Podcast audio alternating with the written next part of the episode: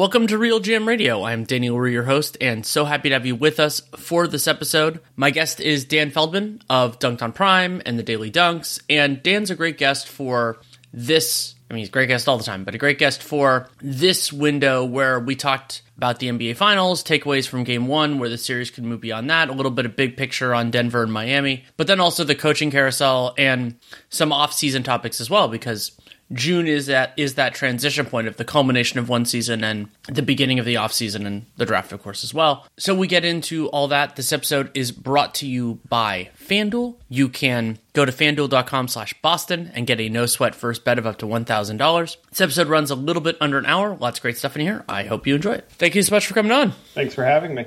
We're recording this on Friday after game one of the NBA Finals occurred last night. And I think there's more pressure or like more inclination to overreact than underreact to a game one of a series, especially a final series. Was there anything that you took away from game one that you're like, oh, this is this is really to shape where we go from here? I think the Nuggets have been better than the Heat all year, a better team overall. They were better in the regular season. I think they've been better throughout the playoffs, as good as Miami has been in the playoffs.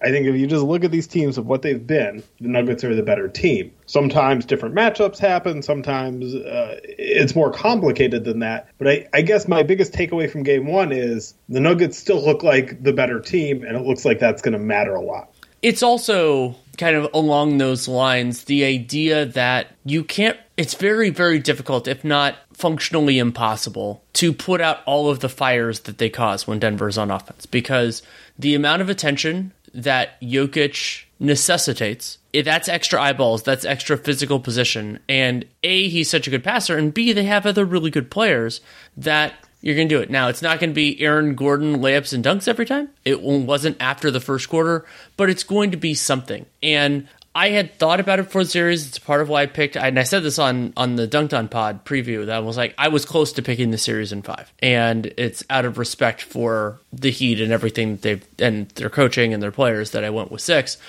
I still think that. I still think that that's some of the tension there. But you did see part of the idea that Denver's so good offensively, and Miami, they're, you know, it, it, sort of reminds me of some of those series that the modern Raptors have played where it's like, oh crap, they just need to be consistent on offense. Oh, great, you're asking them to do the thing that's maybe the hardest for them to do. Yeah, the Heat's offense was was very disappointing. I thought they could have put more stress on Denver. Uh, Jimmy Butler, in particular, was passive might be a little strong, but not as aggressive as the Heat need him to be. I think um, passive is fair, personally. Yeah, I mean, I, I say, I guess when I think passive, I think maybe not having the ball as much, trying to go get the ball, and there was a degree of that, but a lot of times it was when he had the ball, even times where he still shot, like settling for for jumpers when I thought he could have pressured the rim. Um, yeah, they were just. Uh, I mean, what, look at Bam Adebayo. What he ended up with 25 shots. Um, I think a lot of times the Heat need Bam Adebayo to be more aggressive, but even him, a lot of those shots weren't. He wasn't playing with the force I'd like to see from him offensively. I know this is like a long-standing gripe. This is not a, a new thing, um, but then he could still get up 25 shots and not often enough uh, play with the force. Be settling for you know short mid-range jumpers, some of which are good shots, some of which are kind of. Eh. Um, yeah, I, I do think there, there's a lot more room for the Heat offense to return some of that pressure. And here is the front. You mentioned Aaron Gordon in the first quarter. This was a frustrating thing for Miami. The idea of okay, you're going to go small. You're going to have this disadvantage. You're going to be the smallest team. You have this disadvantage against Aaron Gordon, and he he exploited that. Great, great for him. But you got to make him pay on the other end. If you're going smaller and you're not getting more offensive skill out there uh, to make him pay on the other end, that was uh, uh, you're you're not getting the trade off at all. That that was something that really backfired for him. I mean, that, that won't necessarily be the case next time. Like, uh, you know, Max Strus isn't always going to shoot 0 for 9 on threes. Duncan Robinson isn't always going to shoot 1 for 5 on threes. Uh, but in this game, the trade off just was not there at all. Yeah, I, I, think that's a completely reasonable way to put it. And what I've struggled with, you know, kind of going for, like, I, I, like that you brought up like with Jimmy, and I mean, yeah, I mean, Bam, that was a career high in terms of field goal attempts in a game for him. Um, it was something that uh, a listener, uh, a viewer, I guess is the right word, noted on playback, and then went back and looked, and, and he was at the precipice then, and then got, of course, got over it. And I, I mean, our colleague Seth Partnow's play better adjustment is obviously going to be a part of this story. But like I, I brought up this idea briefly, and I think it's it's where I'm leaning right now is the the idea of like where the equilibrium is in the series. I think it's hard to argue against the concept that it, this was a more positive result for Denver than the average. But how much more positive is a key question. Yeah, I think it was well when when you say uh, than average, than the average expectation, or the or than the average uh, baseline of, of what these teams actually are. Both, but you're right that it could like so. I mean, I could see this as you could make an argument that on a neutral court, this is a Denver plus three series, let's say. Or I guess it would be minus with the way odds work. Denver three point favorites. And then if you add in home court and then you add in the rest advantage, like it, with the final result, it actually gets kind of closer to that. But I would be, you know, you could persuade me to say that it's more like a Denver five point favorite series or something like that. And then you do get closer. Yeah, I mean, and and then on top of it, as we're forecasting out, uh, now the Heat have to win four out of six, not four out of seven. Like Denver banking one is a giant deal.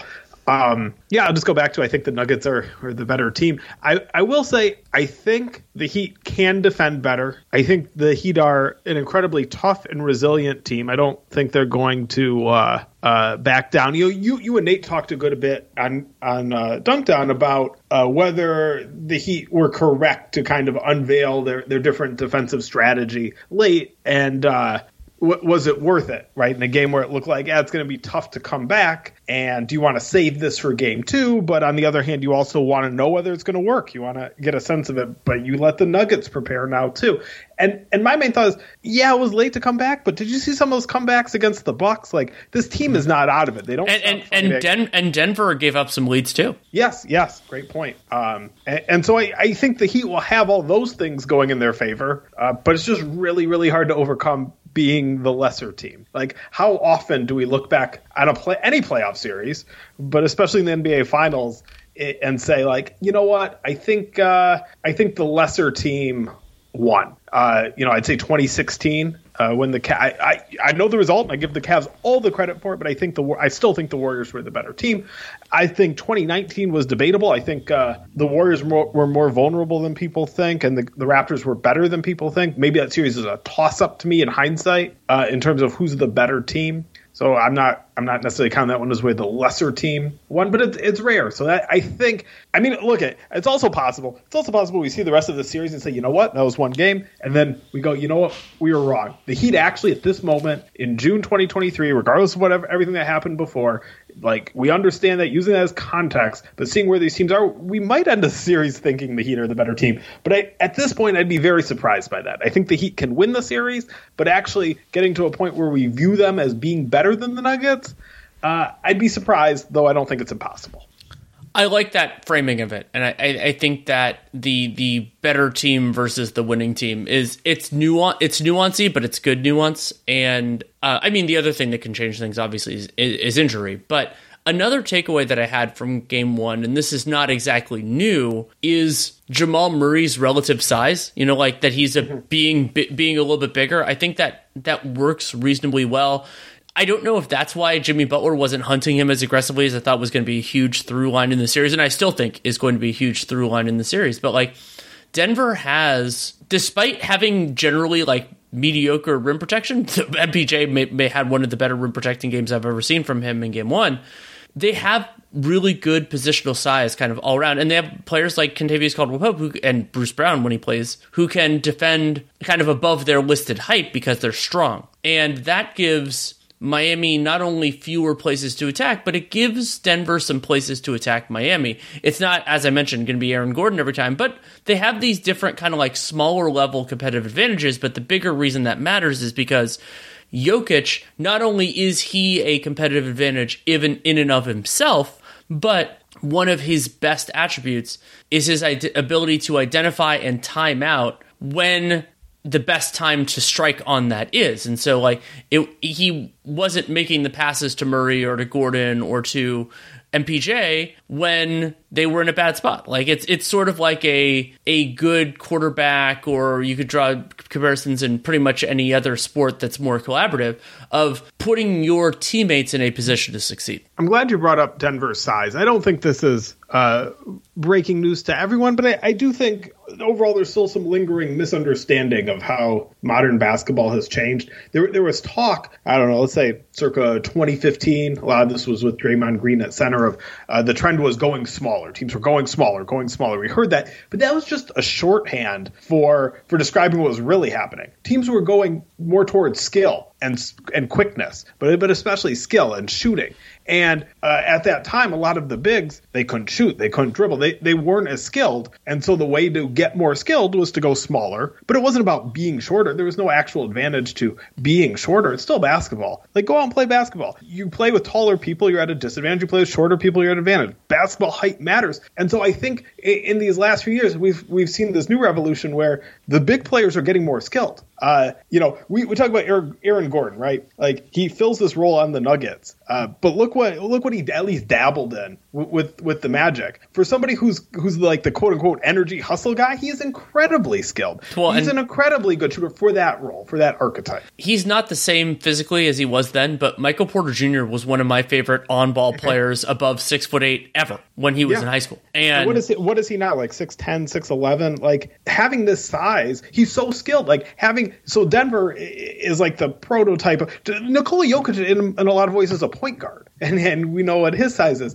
So the, Nuggets are reaping the size advantages without losing on skill. I do think maybe this team uh, gives up a little bit in speed, uh, where where some of the smaller teams or what we would have described as the short end of the smaller team, where where those teams focus a little more on speed. I don't know if the Heat are going to be the team to take advantage of that. So it's not exactly perfect, but I, I think uh, in a copycat league, if the Nuggets win, that's kind of going to be one of the big takeaways: is we can have size and skill. Absolutely. And one other potential takeaway from this series, and this could be potentially like an exception, an exception that makes a new rule, which is for a long time, I've had this idea. Then part of the reason I've believed in like the the value of defense is because you could think about the the idea that how situations, both the improved opponent talent and scheming and everything else, like how that puts pressure on a team's offense. And so that means that you know you need to defend at a high level. It doesn't mean like my my theory has always been that you need to be elite on one end and at least pretty good, ideally very good on the other. But it had been for me like it's better in some ways if that's on defense, the very the elite because that travels and everything else. What Denver could be doing here and this I think of this this might be you know I, it's funny you brought up Draymond of like the the element that all these teams try to copycat and absolutely fail is Jokic might just be so good offensively, and especially with like you compare his size to Stephen Curry's or one of these other uh, Luka or anybody else, is that maybe it does work the other way. Maybe if you're so good offensively that even the best teams can't slow you down enough, that your defense can be pretty good and at times very good, and you can totally make it work. And I've been skeptical of those teams. It's a part of why I haven't been as outright about it as as Nate has, in part because of this idea that the game is always changing. That it's better, especially for a center, to be you know great defensively than offensively. But we might be seeing a, a, a, probably it would be a temporary paradigm shift the other way. All right, so let me let me let me challenge you on, on this, and uh, you, you are correct. You have not been as far out on, that line of thinking as Nate, and uh, to to me, that's what I, would rather pose this question to Nate, but I, I think you guys are congruent on this, so I, I am curious your answer. Sure. Um, I I don't want to stop me if I'm paraphrasing this wrong, but it, you you said a lot of skepticism about winning winning it all with a player like Jokic because of his defensive limitations.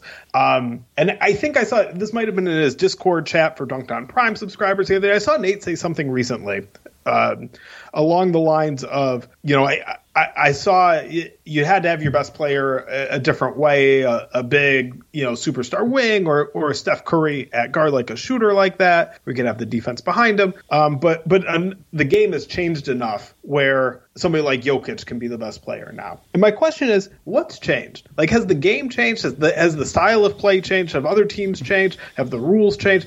What's changed? Or is it just that they're like, if Nikola Jokic came around, you know, eight, seven, six years ago, at, at this level, right? If, if, he were peaking, if he were uh, at, at, this point, at then, like, why couldn't he have done it then? Or is it just like, hey, the best players happen to be wings, happen to be Steph Curry, uh, and so that's why why we looked at those players. It just happened not to be a center. Like, was there something systematically preventing this from happening earlier, or is it just it happened to be there was no center good enough at that time, and now is Nikola Jokic's time? It's a little bit unfortunate Nate's not here to defend himself because again, he did go out there, and he, part of his argument that he's still making now, which I do not necessarily agree with, is the idea that part of the reason Jokic is viable is because the quality of opponents is worse. Like the idea that there isn't a team like the Warriors. But the part of it that I agree with is there is. I brought up that like elite versus very good concept. Is that a team with Jokic as their center is probably not going to be elite defensively, and that's okay. And so my what I'm positing is that that doesn't matter as much. But and here's the but if there were a team that could both score, let's call it close to as efficiently as Denver, but had the personnel to also be very good defensively, like, you know, peak Warriors. Like, would peak Warriors be the Or Nuggets? even last year's Warriors. Last year's Warriors would be a more compl- yeah, I mean, I mean, they put they put Jokic in the mix. they put Jokic, but last year's Nuggets were significantly worse than this year's Nuggets because of all the lack the lack of availability. Yes. I that series game gaming out that series would be tough. Like I I actually think there's probably more of a chance than some would think that the Nuggets win it. In part because of the criticisms I've levied on Kerr over the years that he's too slow to adjust, and so like the the like it's, I you could see like the Warriors not going to their best stuff really early, and that creating huge problems. But to answer your basic question, the big one of the big things that changed is is me and the way that I think about these. And so that that would that have worked? Yes, if you didn't have a historical anomaly team. You know, like So that- one to that's me the big thing. Yeah. is, is I think the 15 to 18 Warriors were an all time great team. You can't just say like, oh, to win a title, you always need to beat a team like that. There's exactly. And so that. so here's the here's the game that we haven't played that I think is the most compelling. What about this year's Nuggets against that era's Cavaliers teams? So we're taking out the historic anomaly team. The Cavs were damn good, and like you know they did, and they won a championship during the time they had an all-time player in LeBron for most of those years, and we shouldn't include the non-Kyrie year anyway because the Cavs weren't as good then. And it's hard. It's funny because Kevin Love is theoretically on both of both this year's Heat and those Cavs teams, and didn't play at all. It's also a worse Kevin Love now than it was then. My inclination is that those Cavs teams couldn't have stopped this Nuggets team, and well, hmm. it would have been so. Basically, the question would have been, and those Cavs teams had, you know, they they could pick up their defense. Like it wasn't always every possession of the regular season, but they could get there. But Jokic is he puts the strain he puts on each individual defender, and more specifically, in some ways, your help defenders like that was never something I loved about Cleveland. Like the idea of like they, had guys, you know, they had some guys that and LeBron, of course, unbelievable, and he would have been able to function potentially as more of a rover as he did at times in those series against the Warriors. Like I mean, the stretch. It, one of the most underappreciated things about LeBron James is his defense in games four through seven of that 2016 series, Yeah. um, rather than the offense, which was, of course, unbelievable.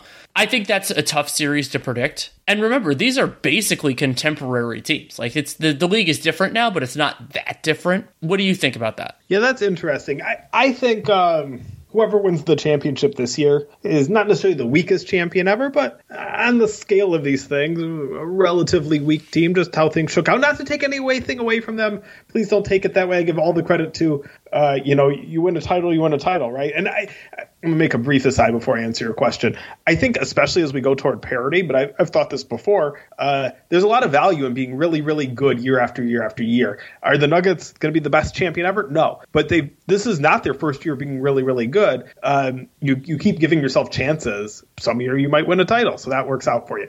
Uh, as far as your question, I don't know. I think it's close. So I think the Nuggets or Heat, if they win, would be on the lower end of quality of team for an NBA champion. I also think the Cavaliers uh, of that era would be on the higher end of, of a team for that didn't win a championship. Uh, so I think you cross those, and they're pretty close. Um, but I, I think that gets to your larger point of, hey, if we're kind of considering that somewhere near a toss up, uh, that that probably gives more credence to a, a, team built like the Nuggets with a player like Jokic. Although I don't know how much we can say a player like Jokic. He's he's unique uh, with Jokic. Um, a team like that is championship worthy. I thought those Cavaliers teams were championship worthy. They did. Sure. They won one of the four. Um, except eighteen. I no no see I disagree. I disagree. I mean overall during the season that that team had a lot of problems, but wasn't it? Maybe I'm getting this crossed up. But wasn't 2018 in Game One? That was the J.R. Smith game. That was 20. Oh, it right? might have been. I, I mean, might LeBron be. was incredible. Like, there were so many. There were they played so many years in a row. I might be crossing them up.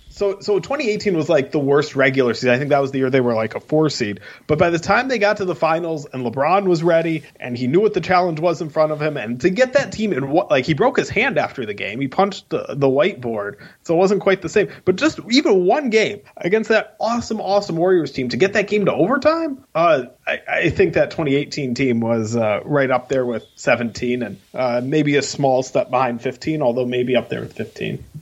Yeah, I mean, it's it's a lot to consider. I was also thinking about this. This is another one of those brain breakers. This Nuggets team against the Twenty One Bucks. Um, it's just a, me, yeah. a, a, series that very well could have happened if a few things had been um, shaken. You know, had health wise and everything else. And I, I, think that's just the larger point. Yeah, I, I, I don't know who'd win that. We could put them on this on a similar tier. I, I think what we're saying though is sometimes there'll be a team like the Warriors who are just insanely good and very hard to beat. Although uh, brief salute to the Rockets for for coming closer.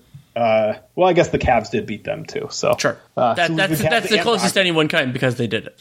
Right, right. Um, and occasionally there'll be a team like that where it just takes everything, and you've got to figure out how to beat that one team and have everything go right, and you could do it and play out of your mind, and it works. Um, but a lot of years, we're talking about a team like the Nuggets, or we're talking about uh, the, the, those Bucks, or we're talking about that era's Cavs. Like, and, and, it's all just, hey, you can mix and match a little bit and say this matchup or that matchup, and some teams are going to stress some more than others, and uh, some are going to cruise. It's just going to be uh, a little more matchup dependent, a little more luck dependent. And again, I'd want to just be really good year after year after year and give myself multiple chances to catch those right breaks, like the Nuggets have done.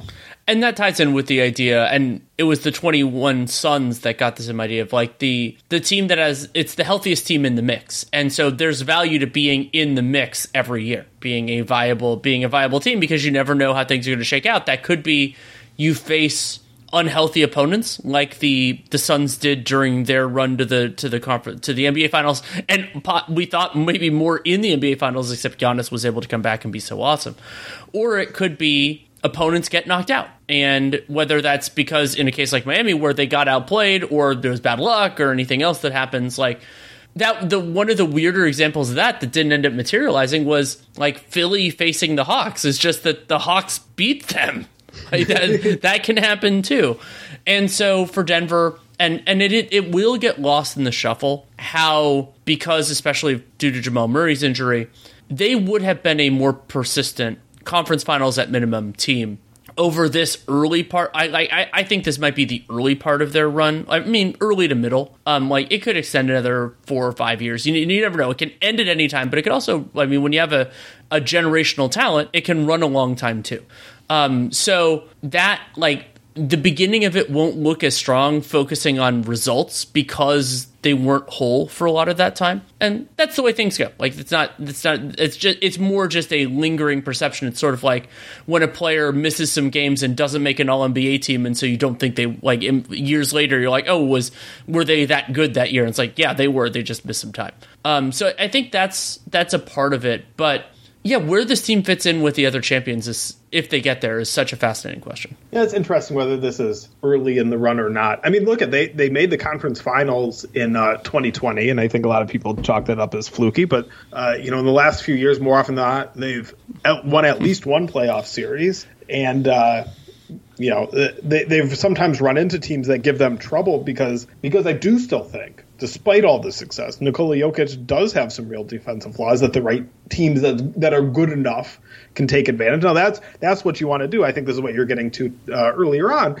Was the Nuggets have just become so good that the number of teams that both are good enough to beat Denver and can play a style to beat Denver, you shrink it, right? You're right. It, use right. It's not you can't just have a rum dum team play the style that that gives Jokic trouble. That's not going to be enough. You've got to be good and play that style. So it's just narrowing the odds you run into one of those teams. Um, yeah, this team is fairly young, and uh, you know I, I, wrote about this in the dunks yesterday. Um, I, don't, I, don't, know if you had a, a, chance to read this or look at my trivia I question did. going in, but yeah, there, there have been very few coaches who've taken as long as Michael Malone has on a job to get to the NBA Finals. This team still seems behind him. They still seem to, uh, by all accounts, like believe in his message, listen to his message. Like, uh, you know, I, I, don't think it's just him ruling with an iron fist, but the coach is a natural leadership role, and uh, for him to maintain this message this long and have everybody buy in without them seeing it, it pays off with a trip to the finals, without them knowing they could get that until now. Um, you know, I, I, think he's set up to be there very long term. Uh, however, the,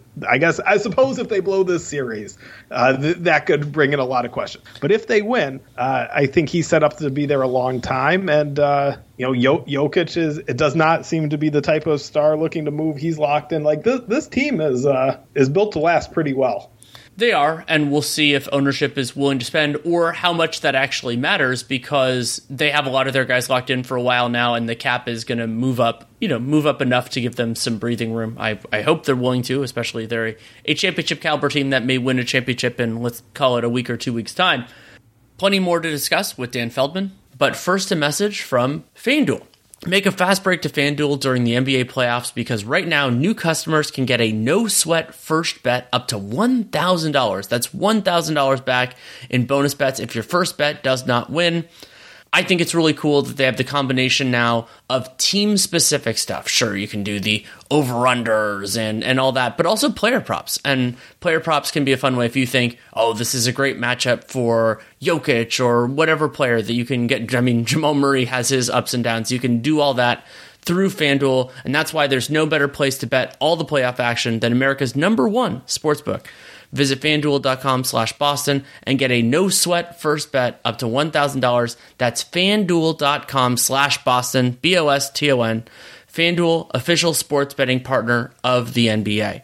Must be 21 and over in select states. First online real money wager only. $10 deposit required. Refund issued as non withdrawable bonus bets that expire in 14 days. Restrictions apply. See full terms at fanduel.com slash sportsbook. FanDuel is offering online sports wagering in Kansas under an agreement with Kansas Star Casino LLC.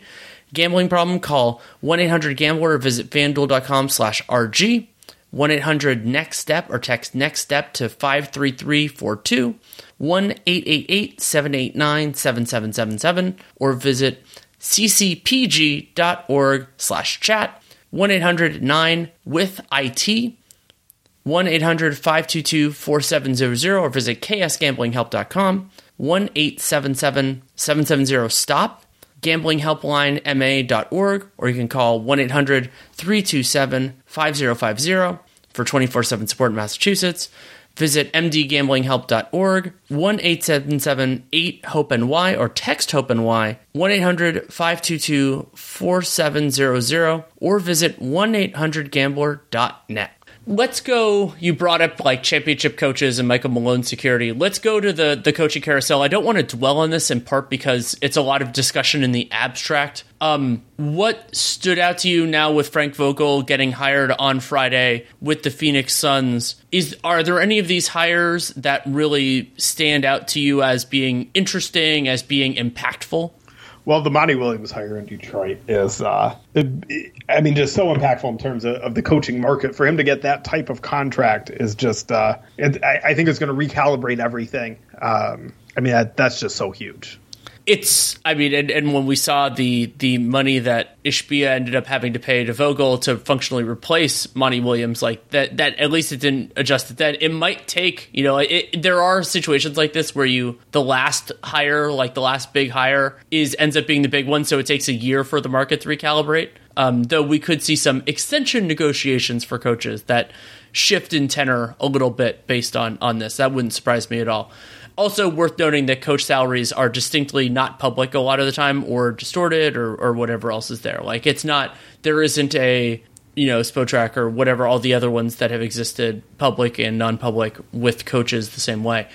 Um, Williams, the other, the reason why I was really encouraged by it, I mean, I was surprised he wasn't more firmly in the mix with the Sixers, is he is a much better coach than I expected the Pistons to hire. And I don't know that the benefits of having a much better coach will be as present early on, but they could be. Like the I it, the question that I'm fixated on now with P- Detroit, and of course this is before their offseason, and Troy Weaver could change their direction in about five different ways between now and then.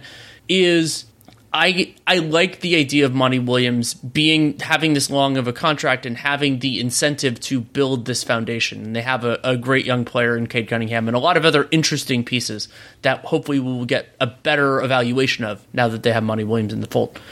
So how much changes right away and whether it's the having a long-term coach like you could think about Brad Stevens was the last person it appears to have gotten a contract this long as a new hire um, does that give the Pistons more or less latitude to be patient because they gave Bogdanovic an extension, so but he is very tradable on that if they wanted to. Alec Burks, I presume they're going to pick up his team option. They could keep him, they could trade him.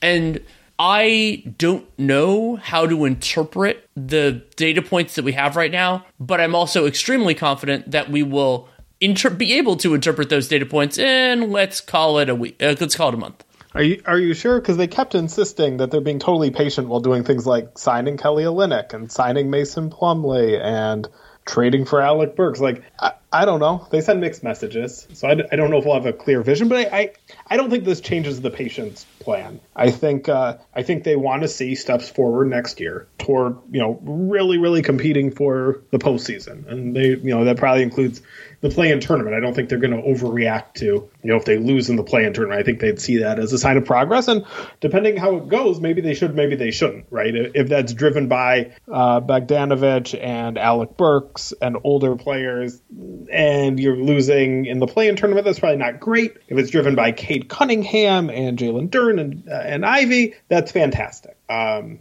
I, I think um, just a, above Monty Williams and really to a degree above Troy Weaver, you've got an owner in Tom Gores who hasn't won there. You've got a fan base that is very fair weather um, and has disengaged as the team has continued to lose, but also there are no other winners in the city and, and would come when I say fair weather, that's just not negative. It's also a very strong fan base when the team is winning even a little bit. That would come back in droves if the team starts to win. So I, I just think there's an organizational readiness to win and Monty Williams is a good coach, so he can help with that. And I don't think they're going to try and do it at all expenses. I think there's still some desire to develop those young players and Monty Williams again should be able to help with that too.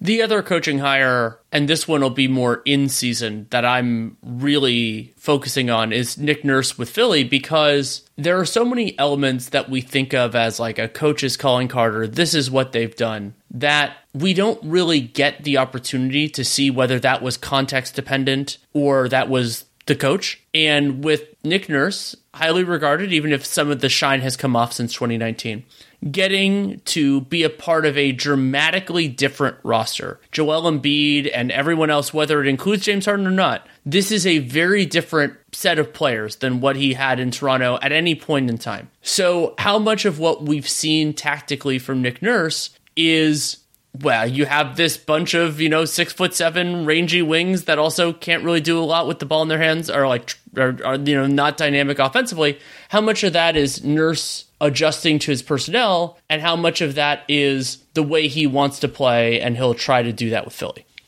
It goes both ways too, because you know these these 76ers players, especially Joel Embiid and James Harden, how much do they play how they've played because that's what their coaches ask of them, or how malleable are they? Uh, it starts sure. with a willingness, but then there's also an ability. Um, yeah, the, the these 76ers have looked very different than Nurse's Raptors teams, and uh, I'm curious how much bend there is in both directions. Absolutely. On the malleability front, we'll pro again another thing that we'll probably never get an answer for because I don't think it's a significant factor in the equation is how Nick Nurse changes James Harden's thought process? Like, is it a circumstance? He's a championship level coach. He, but he asks a lot of his players, and we don't necessarily know how much freedom Harden would get. And does that change things? Does it not? Is it you know a new opportunity? It's not Doc Rivers. It sounds like that relationship was not the best. But generally speaking, my experience on these things, having projected successfully and unsuccessfully key free agents decisions a lot over the years, both in mock off season form and otherwise, is generally that's not a key determinant in why a player chooses a destination. Yeah, I mean, I will say this about Nick Nurse's: he's not Doc Rivers, so I think that uh, that helps for keeping Harden in Philly. Beyond that, yeah, um, I don't know. Um, you could definitely see Nurse wanting a style that asks more of Harden to exert to exert himself more, to move more without the ball, to you know, uh, and and Harden resisting that. You could also see Nurse's communication problems late in Toronto and Harden being wary of of that. Uh, but on the other hand, you could also see Harden saying, "My best chance to win a championship is continuing to play with Joel Embiid." For a coach who's already won a championship. Um, okay, one last question on this front, and you could argue it's a little bit unfair, but I don't care. Um, as a as somebody who watches the whole NBA and cares about whatever you want to prioritize, would you rather have Harden on the Sixers for the next three years of the Rockets? Rockets. Why? Rockets for, for sure. So I am a far bigger believer than you and Nate, and I enjoy like I enjoy when a team has an identity with players built up over time. James Harden is a stranger on the 76ers. He is at home on the Rockets. I understand he left, but coming back and, and first, you know, so that's number one. Um, you know, I, love Damian Lillard on the Trailblazers. I like Bradley Beal on the Wizards. Like, I don't get more enjoyment necessarily by seeing like Bradley Beal on a better team. You know, I, I like that he's doing what he can to help the Wizards, and I love Damian Lillard uh, doing what he can, whatever he can to drag up the Trailblazers. Because if it works, like if somehow you overcome the odds, it is so satisfying, it's so gratifying uh, of a way to win. Look at Dirk in 2011 and Giannis with the Bucks. Like those were some of the most awesome individual championships I've seen. So I, I like that. Um, on top of that, I think it'd be a cool experiment with with Harden, uh, you know, trying to to accelerate the Rockets timeline a little bit and how they handle that with all their young players um, you, you, know, they could, they could go a couple different ways. They could say, look, we're just going to try and be how much ever better we could be with Harden and let these young players grow on their timeline. They could try and flip some of those young players to, to be on Harden's timeline. I think both of those would be reasonable depending on what you know returns are available. Um, and then Philadelphia, you know, Daryl Morey, all time great GM. I think he's at his best when he has a lot of room to tinker. Um, so if you just say, hey, you know, you've got not a complete blank slate, but far more of a blank slate around Joel Embiid, uh, go ahead and and work your magic and try and work around the margins and build this team back up. I think that'd be super interesting. Uh, for me, it's definitely more interesting with him in Houston. I agree with you, but the biggest reason why is one that you I know you thought of, but you didn't mention, which is I just don't think the Sixers with Harden are good enough to do what I want. Like they're I, I disagree. I'm, I'm what? I disagree. Yeah, I just I think don't. this this is what we were talking about with, with the Nugget. Like, I mean, it looks it's easy to say for the Nuggets now that there were you know three games from a championship. But when I talk about being in the mix year after year after year, like I think that's where the 76ers are with with Harden and Embiid, and it, it hasn't gone well. And so like sometimes when you're in the mix, you're going to be the team where it goes poorly over and over until it doesn't. Uh, I think that that team is good enough, and have, have uh, this have not the, perfect. But I, am not encyclopedic on this. You're far better than I am. Have the Sixers even ever lost to the eventual champion? Like it doesn't. it, it, it doesn't seem like they're and I'm also just part of it is, and, and, you're right. It might be a parallel with the Nuggets. I just, I'm just not a believer in the theory of of that. And the the other reason why I support it, you you mentioned this, but I'll give it a little bit more emphasis. The Sixers have an underrated amount of flexibility if Harden leaves over the next couple years. They could theoretically augment that by negotiating the Harden thing as a sign in trade, which wouldn't stun me. I mean, they'd probably have to send a small resource to Houston for that purpose, but I don't think it would be like a first round pick. It would be, you know, maybe a second and a, a young player who's vaguely interesting. Not that they need more like Jaden Springers, but, you know, maybe. And so you do something like that because whether it's through it or you even just fold in the other, if Daryl Morey's doing it this July, you fold in the other transaction if you've lined it up. Like that's the other thing you can do. It could be a totally unrelated one. But the other possibility is that Tobias Harris contract is expiring. They actually have very little on their books for 24 25. Um, they could theoretically just get that player in free agency. And my prediction would be as great as Joel Embiid is, not only because of the age potential, but also the skill set meshing. Kind of defensively, offensively, those guys are great together, of course. Um, I think you might be able to get something. I don't know that it ends up being better. Maybe this is sort of like the parallel of you fire a coach and then you end up with a different coach who may not be better. But I would be excited about another roll of those dice while Joel Embiid is still this great. Yeah, I mean, and it doesn't have to be one player. You could have something more balanced as you pursue that. Uh, in 2019, for posterity, the 76ers lost to the eventual champion Raptors. Okay, that's right. Bounce, bounce, in, bounce. In a hard fought seven game series, uh, I bet the 76ers wish they had Jimmy Butler back. Yeah, one, one, one could think. But, like, for example, I, I mean, I don't want to get too deep into 24 free agency, but you know, like if hmm, I'm trying to think about who would be who would be that player for them that would be really really juicy. Um, I mean, it could even be Dejounte. Like, I don't love the Dejounte the Dejounte Murray, but like, I mean, it's probably not going to be Jaylen Brown. I think he's going to sign an extension. Um, but you know, I, and uh, the other thing is like the Sixers would have the resources that they could theoretically do it through a trade rather than outright free agency. Yeah, I mean, Jaylen Brown is uh, probably more likely to change teams in 2024 than 2023. Yeah, I mean, for personality reasons, a Siakam and Embiid met combining would be hilarious. Considering the, I mean, if you had Siakam, Embiid, and Nurse, and be like, "Am I getting overrun here?" But uh, but the spacing on that would be a little bit wonky and everything else. But but again, like they would be in the mix for good players, and Joel Embiid's an unbelievable talent, and I think they would they could draw something involved there. Um,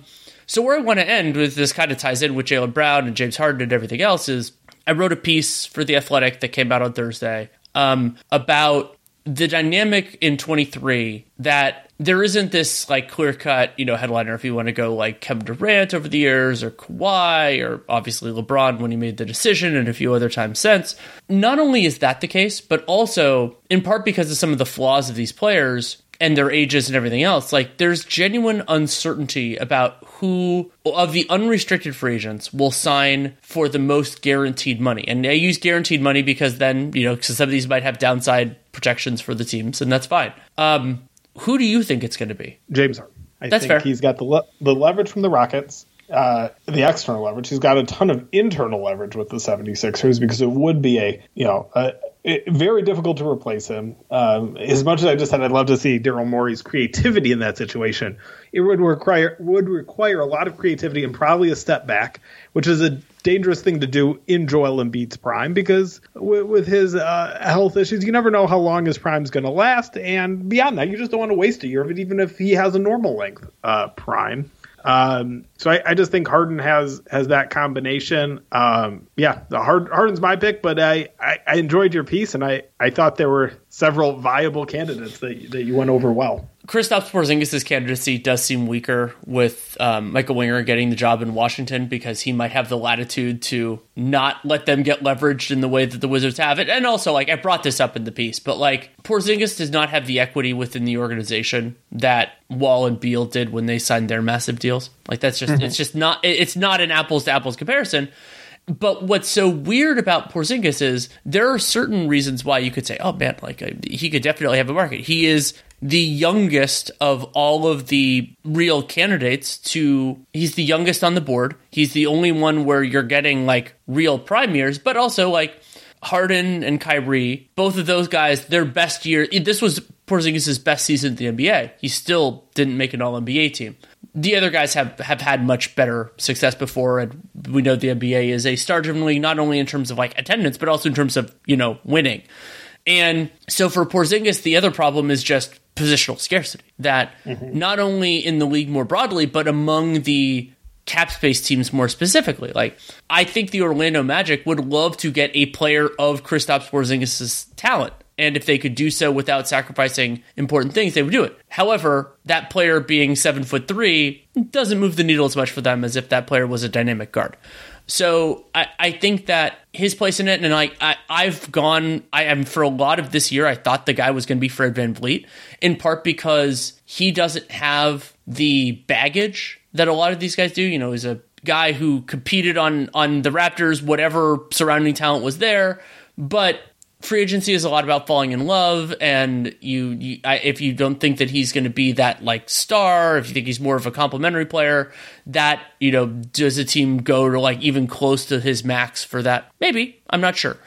And then the other wild card in this just speaking more broadly and and you've of course written about this well you know it extremely well is how we factor in bird rights and the new collective bargaining agreement which has not been fully reduced into writing but we have a pretty good idea of the contours. And so Khris Middleton, another player kind of like VanVleet who can play everywhere, who can fit in. And he had this weird year with injuries and everything else like that. But the reason why I don't think it's going to be him is because it just gets too tough for Milwaukee. If, if, if Milwaukee is the team that pays Khris Middleton enough for him to get the most guaranteed money, I don't know how their books work beyond this. Maybe ownership, including some new ownership, is just willing to spend that but it would surprise me. I think one of the most under-discussed stories. Well, first, let me say this: the biggest shocker of this entire podcast is you said the real wild card is, and you didn't say Kyrie Irving.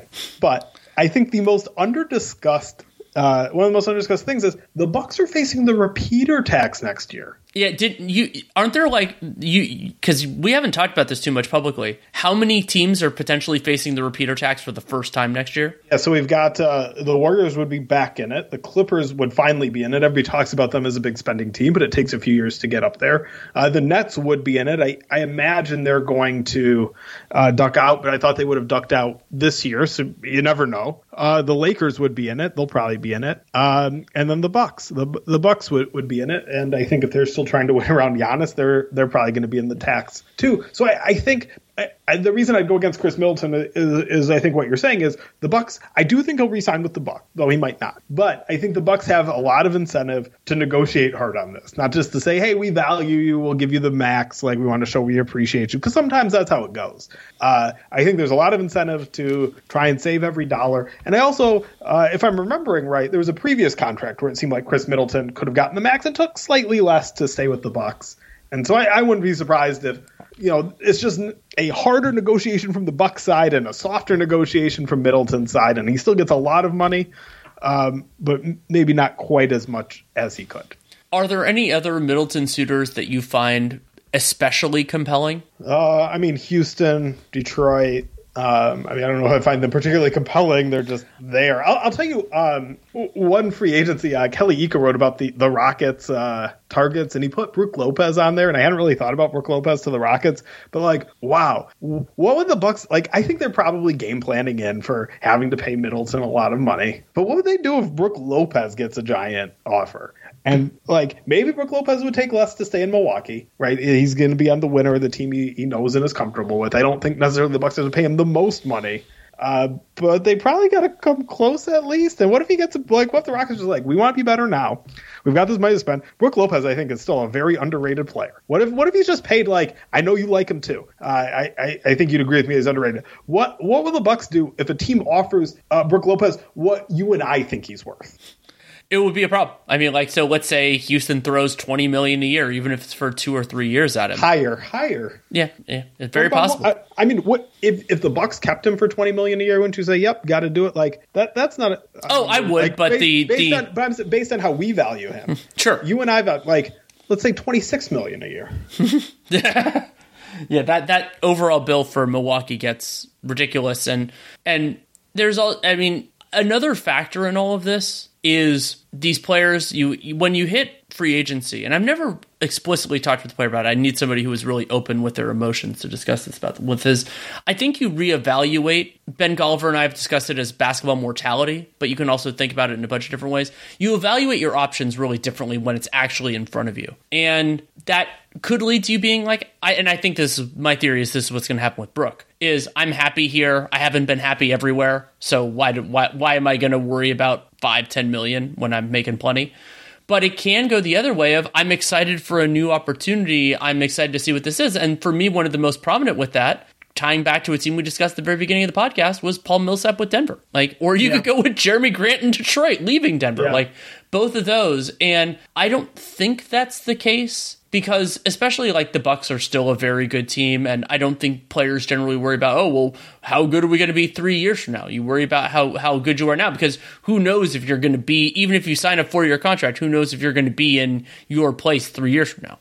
So yeah, I, I guess I, I don't know if you mean the same thing. I but I, I think a lot of times when a player decides where to sign, it's a snapshot of how he's feeling at a, at the moment, and I'm not sure they're always like um, you know, uh, thinking through what that's going to mean because a lot of times you think like, well, I'm here. You know, like NBA players, sure, supremely confident, like we're not going to lose a lot. Like I'm here. Um, you know, it, it's one thing to kind of think like, okay, I'm probably taking a step back by going from a team like the Bucks to the Rockets. Um, I think uh, it's not uncommon for us to see somebody sign for a lot of money with a a team that clearly looked like it was going to be a downgrade in team quality, and then the player finding out actually living day to day uh, of being on a bad team, uh, finding it far more miserable than he expected.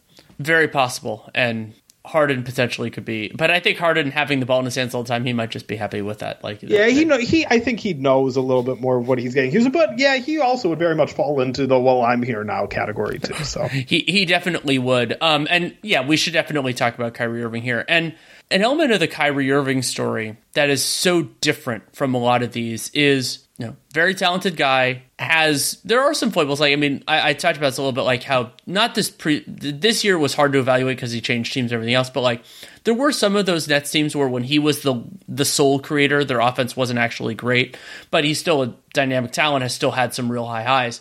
My so there are two elements that feed together. One of them is I've said before that if I were running a team, I would not be in the Kyrie Kyrie Irving business personally. Yeah, if he wants to take the minimum, sure, like I would be in. It. But outside of that, I just I just don't want to do it. Like if I and and that is a real sacrifice, and I'm an aggressive pragmatist. It's just I that's how that's how I am with him. And really, honestly, among players like there aren't that many other guys like that.